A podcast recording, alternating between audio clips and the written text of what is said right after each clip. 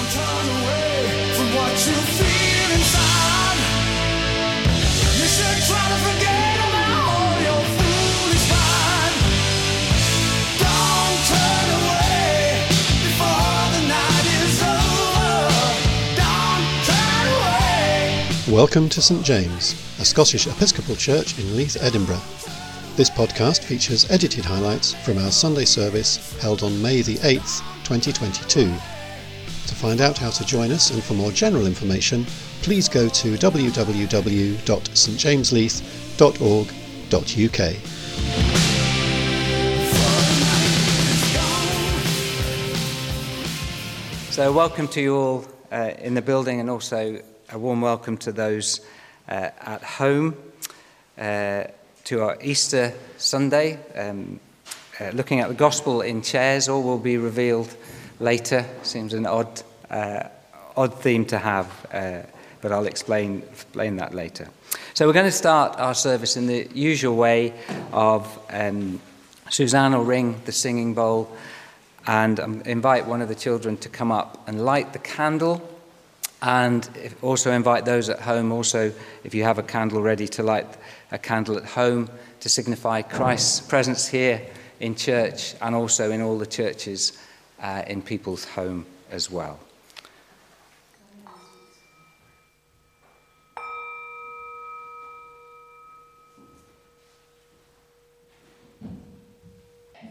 With nature in its power and beauty, with rain and wind and sunshine, with the ancient rocks and the budding flower, we gather in praise of God. With believers and seekers the whole world wide, with people in every land, and speakers of every language, we gather in praise of God. Angels and saints in heaven, and with all who have worshipped in this place, we gather in praise of God. And with Jesus, who promised his presence, and the Spirit, who showers her blessings, we gather in praise of God. Here let heaven and earth embrace. Here may God's people find home. Amen. Please stand.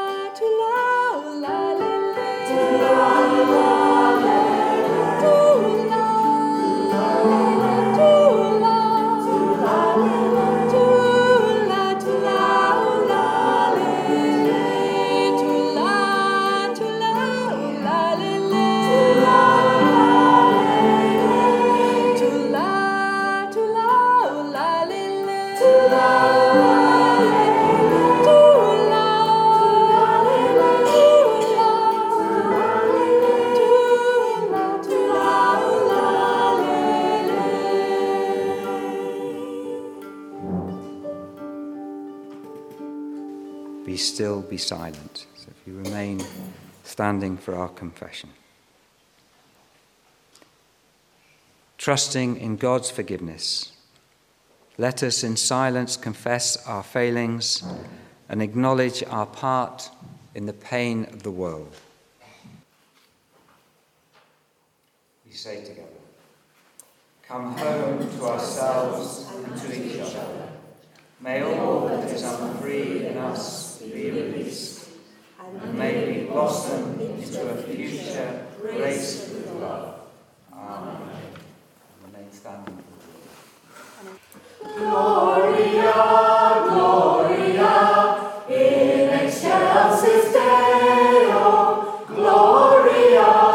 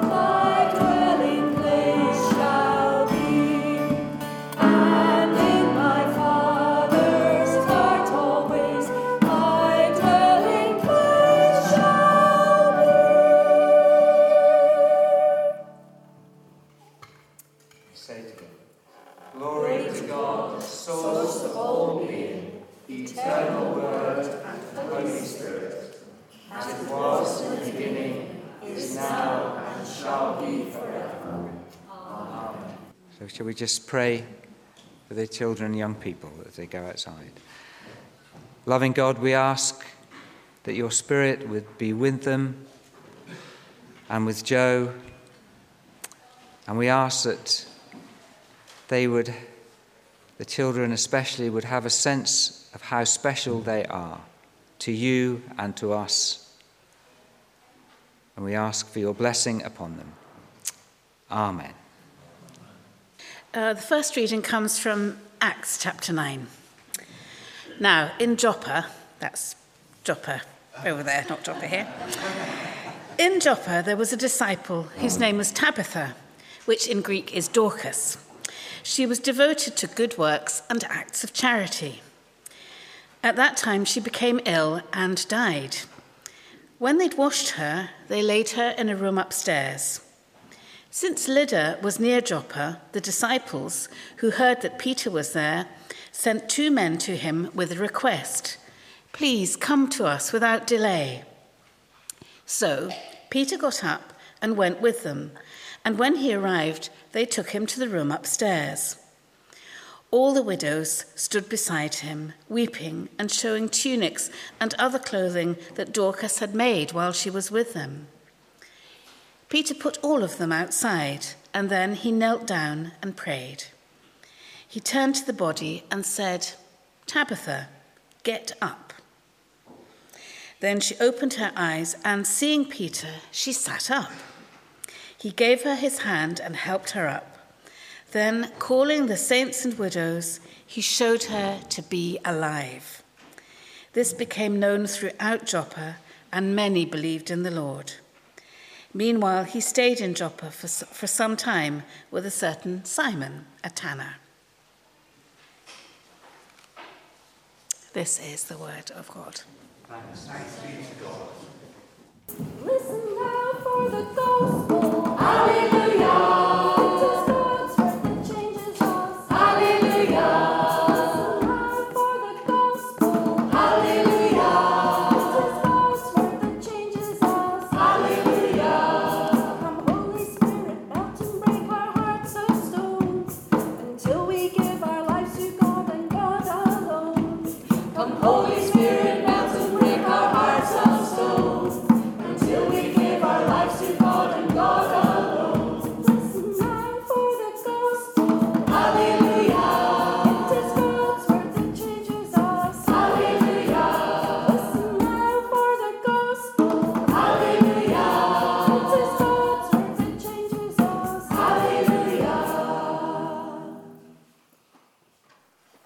This morning's Gospel reading comes from the Gospel of John, chapter 10, beginning at verse 22.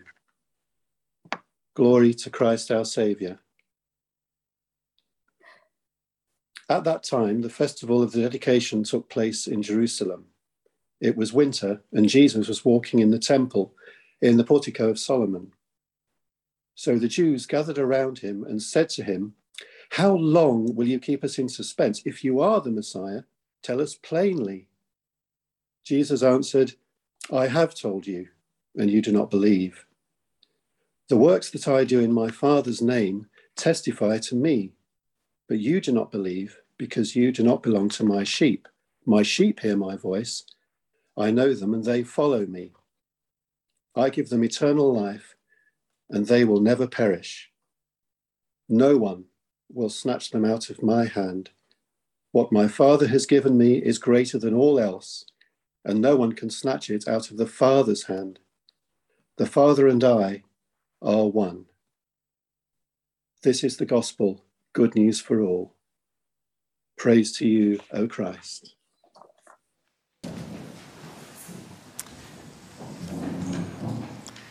Let us pray. Loving God, help us to increasingly have a true image of you. Help us lay down images of you made in our image, created in our minds. So help us understand the breadth and depth and length of your love. Amen. So this morning, the idea of this really came to me. Last week, Richard got up in the notices and said the open room session was going to be, Is God Good? And I'm thinking about how important it is that our understanding of God is, because it will in many ways not only show us how we feel about God, but also it'll determine how we feel about ourselves and also how we feel about others and how we live our Christian lives. And last week I talked about the cross dealing with Peter's shame as well as Peter's guilt, and that really only love can do that.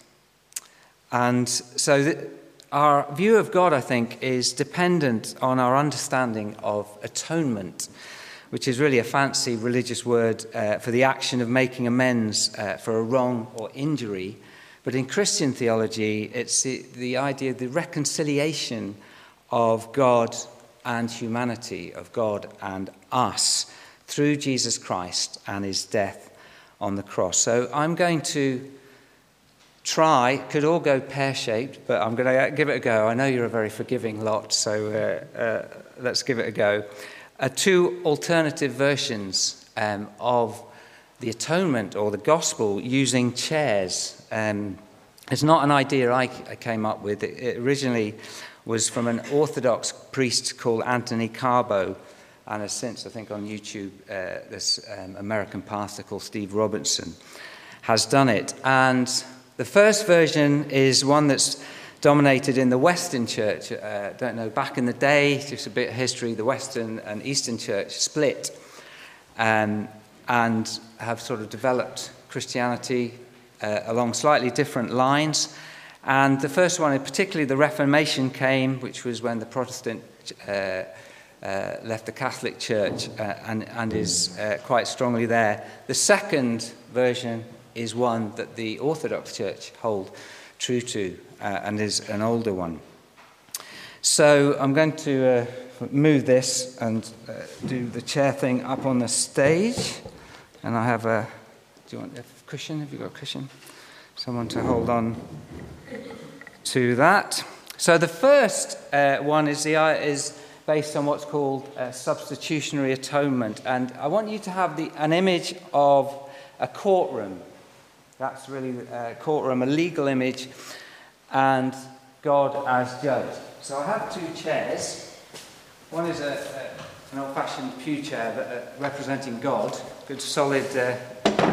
chair there, and the second one, a little bit scruffier, representing us and representing humanity. And I'm going to sort of tell the story with a little bit of help from someone to turn the pages.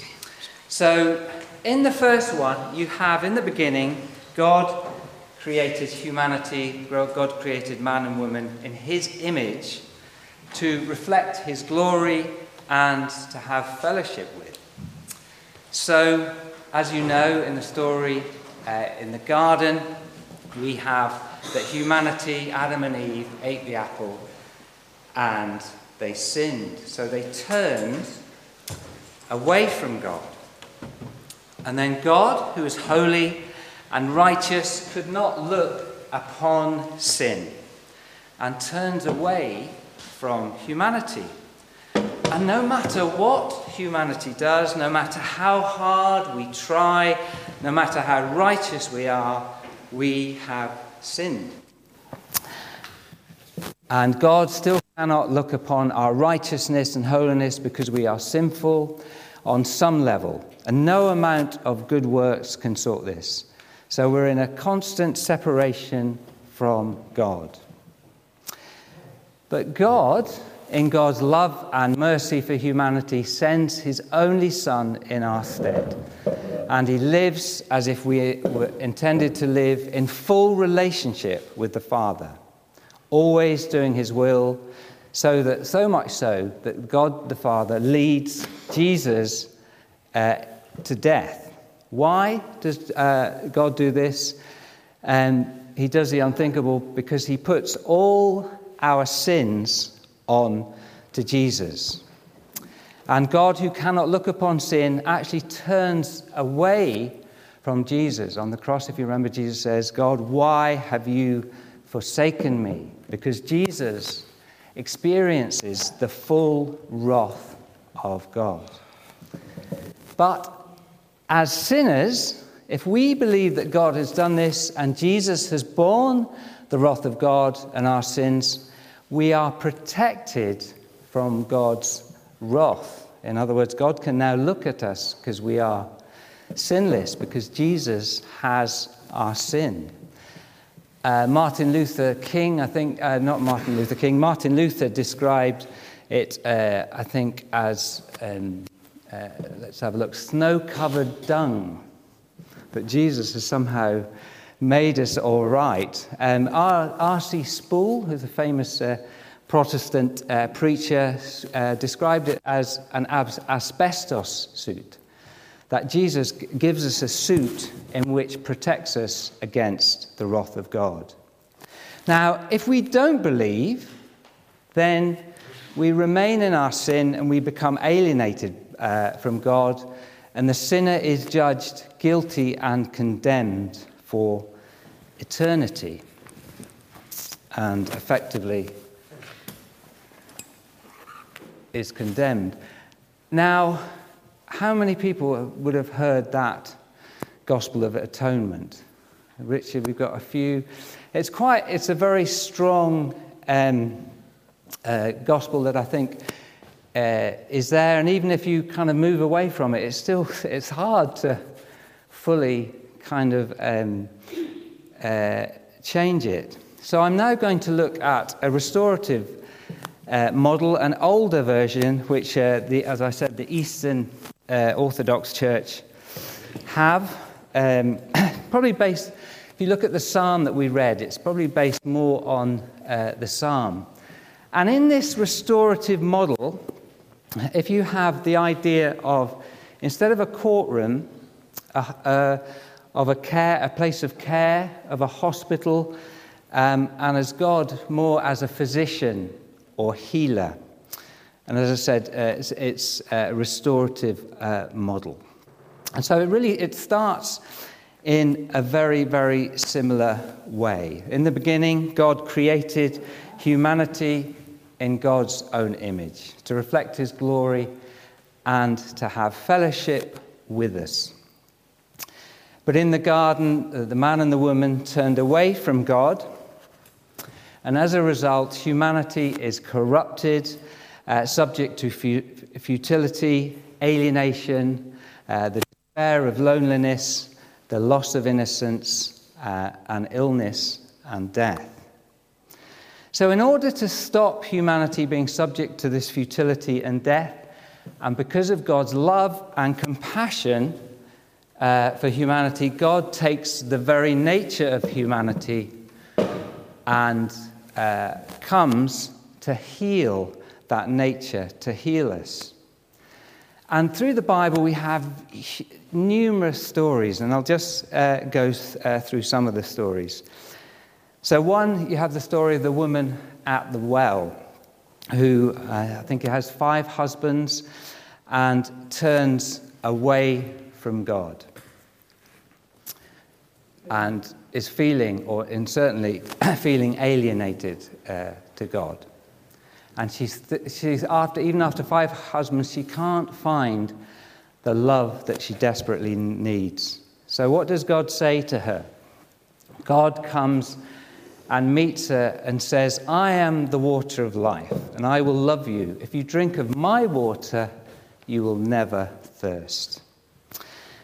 Then we have Zacchaeus, a man searching for status, who, through greed and ambition, takes a job as a tax collector, colluding with the Roman system, which oppresses his own people, and as a result, he becomes alienated, set adrift and friendless. So what does Jesus do? Jesus says, let me come and eat with you. Let me have fellowship with you. And again, God loves this man. And Zacchaeus is so overwhelmed that Zacchaeus starts to give some of his money to the poor, or most of his wealth back to the poor. And Jesus says, salvation has come to this house. Then we have the woman who's caught in adultery, who's publicly been shamed and potentially stoned to death, and she is brought into the presence of God. So what does God do? God comes and draws, I think, kneels down, draws in the sand, and says to the woman to avoid a battle, says, "Let those who have no sin throw the first stone." And then says to the woman, "Go and sin no more." And last week I talked about Peter in his shame denying Christ 3 times, his friend and his teacher. So what does God do? God comes to Peter, and when he meets Peter after the resurrection, doesn't say, "Why did you deny me?" but actually has fellowship and asks Peter, "Do you love me?" 3 times. And Peter says, "Yes, I do," and begins to heal Peter's guilt and also shame. Jesus tells the story of the prodigal son who goes away, turns away from the father, lives a life full of destruction. And when God hears that the son is coming home, God runs to the son, runs to meet the son, and forgives the son and has a huge banquet. And of course, on the cross, when humanity is driven by fear and pride and greed, set on maintaining systems of power enforced by violence and oppression, they take God, they put him on a cross, they mock him, they spit on him, they torture him, and they shame him. So again, they've turned away from God. And what does God do? God says, comes to them and loves them and says, "Father, forgive them, for they know not what they do." And on the cross, we have this idea that love is greater than the grave. Love is greater than death. And it says in the Eastern tradition, even though you make your bed in Sheol, God will join humanity. So even in death, in this Eastern religion, we have this idea of God actually joining us in death and being with us. So God in this one then says, "I am the resurrection and the life," and is raised from the dead, gives us life. And it is really the idea that God, there's nowhere that God's love cannot be, because God is love. So you can see the differences between those two models. And I want to sort of just explain some of those. So from the demonstration, you can see from the second one, God never ever turns God's back on us. God is always running towards us, is always coming towards us in love. And if you think about it, when does Jesus ever turn his back on sinners that come to him? When does he say, "Oh, stop there, I can't abide, can't look on sin, I'm going to have to turn away"? Instead, he always goes towards the sinner and loves them. So God's love is constant, and we are given the freedom to turn towards it and receive healing and salvation, or maybe to turn away. Secondly, in that second version, God the Father is not pitted against Christ. It doesn't say in the Bible God was in Christ, reconciling himself to the world. It actually says that the world needs to be reconciled to God.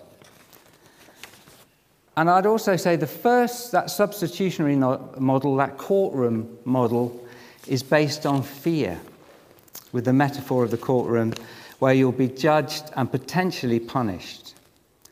Whereas the restorative model is based on love, with the metaphor of the hospital where our sins and sickness are potentially healed. But for me, the strongest argument for the second restorative model is that the full revelation of the nature of God is in Jesus. Jesus did not live on earth and die on the cross to change the Father's mind, placate the Father, or satisfy the Father, but actually to reveal what God was like. Reveal the nature of God, both Father and Mother. So God is like Jesus. God has always been like Jesus. And there's never been a time when God was not like Jesus. And there might be times in the Old Testament where we think, you know, God's not like that. But that was a people trying to understand what God was like. And Jesus is the full revelation of God.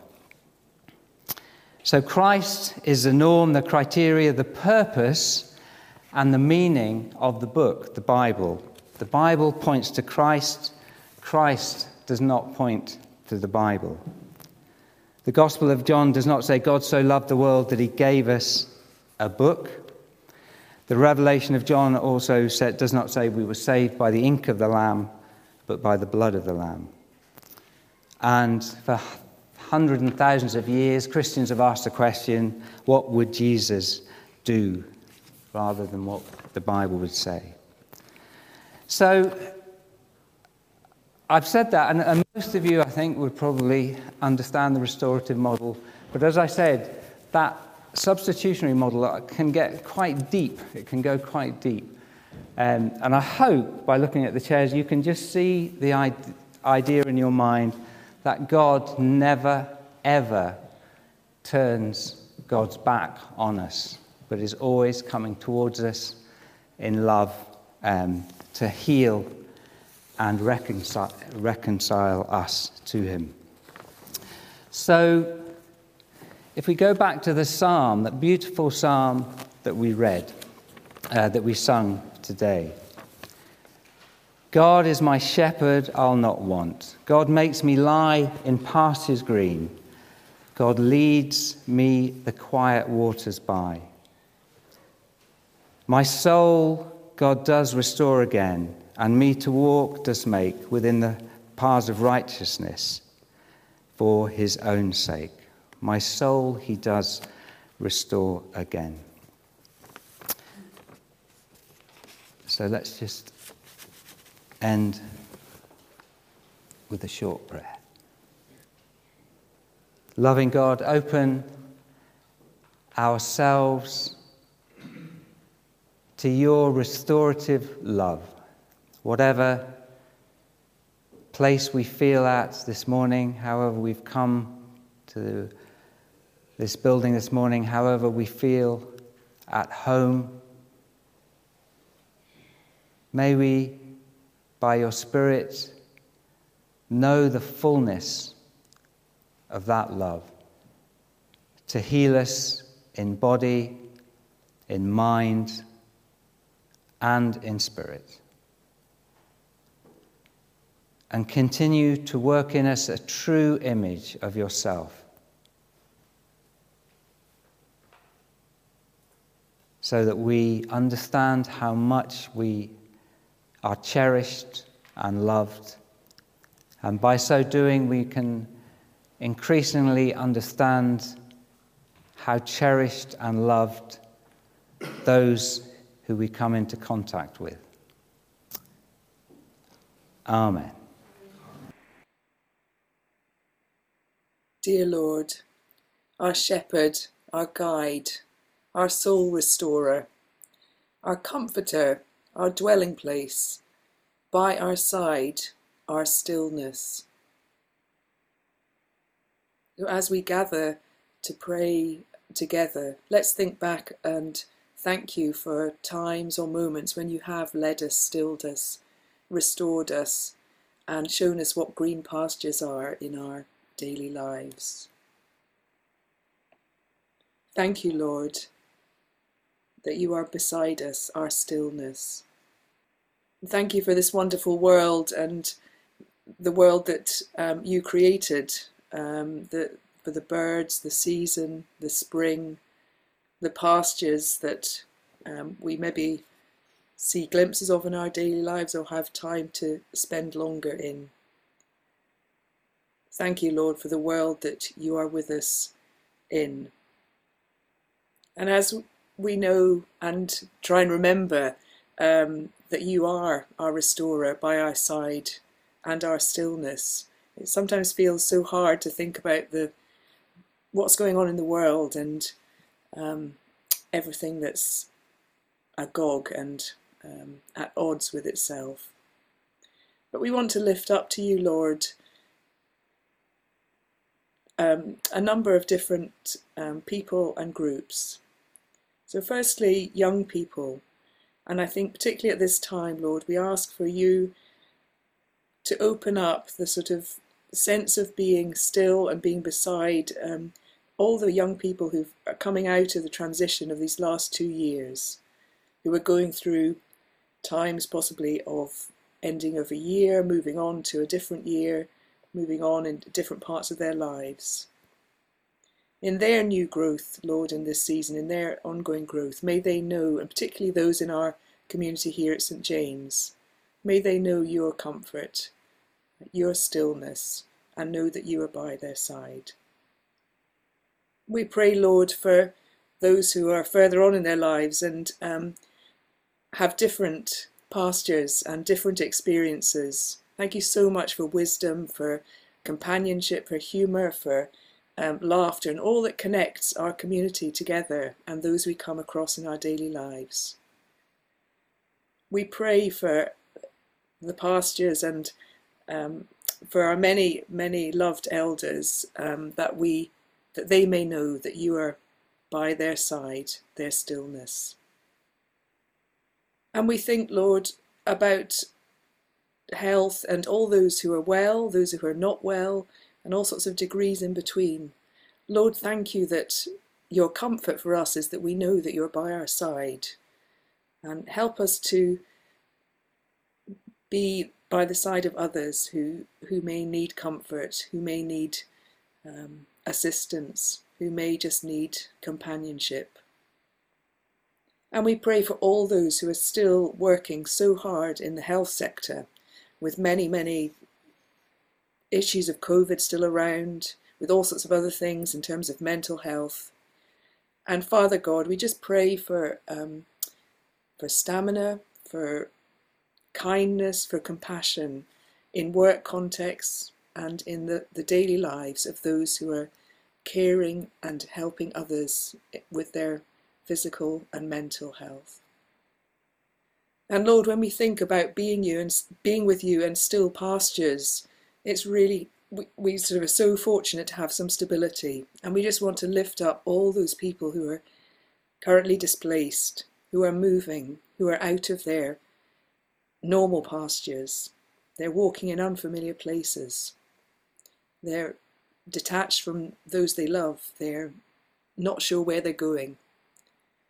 We particularly pray, Lord, for those believers amongst the refugees, that they will really strongly know your sense of comfort today, that you are by their side, their stillness. And we pray for all those organisations who are doing so much just to help infrastructure, to think about aiding all that means in terms of people finding different places to be still and to find dwelling places in different parts of the world, in societies.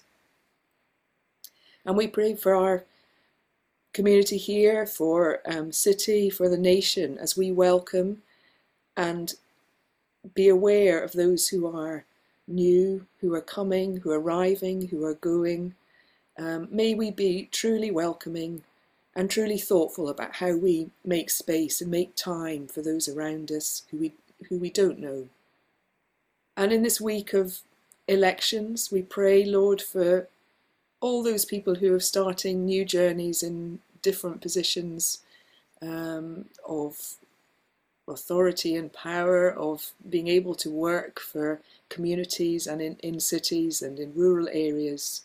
We pray for those, that there'll be good foundations set, that the mark of those workings together will very much be within your sense of creation, of living, of values in the world that matter. So finally, Lord, we just want to thank you so much for being with us. And as we think about the week ahead, wherever we are in ourselves and in different environments, places we live, we work, we come across with our people in our daily lives. Thank you, Lord, that you are our shepherd, our guide, our soul restorer, our comforter, our dwelling place, that you are by our side and that you are our stillness. Amen.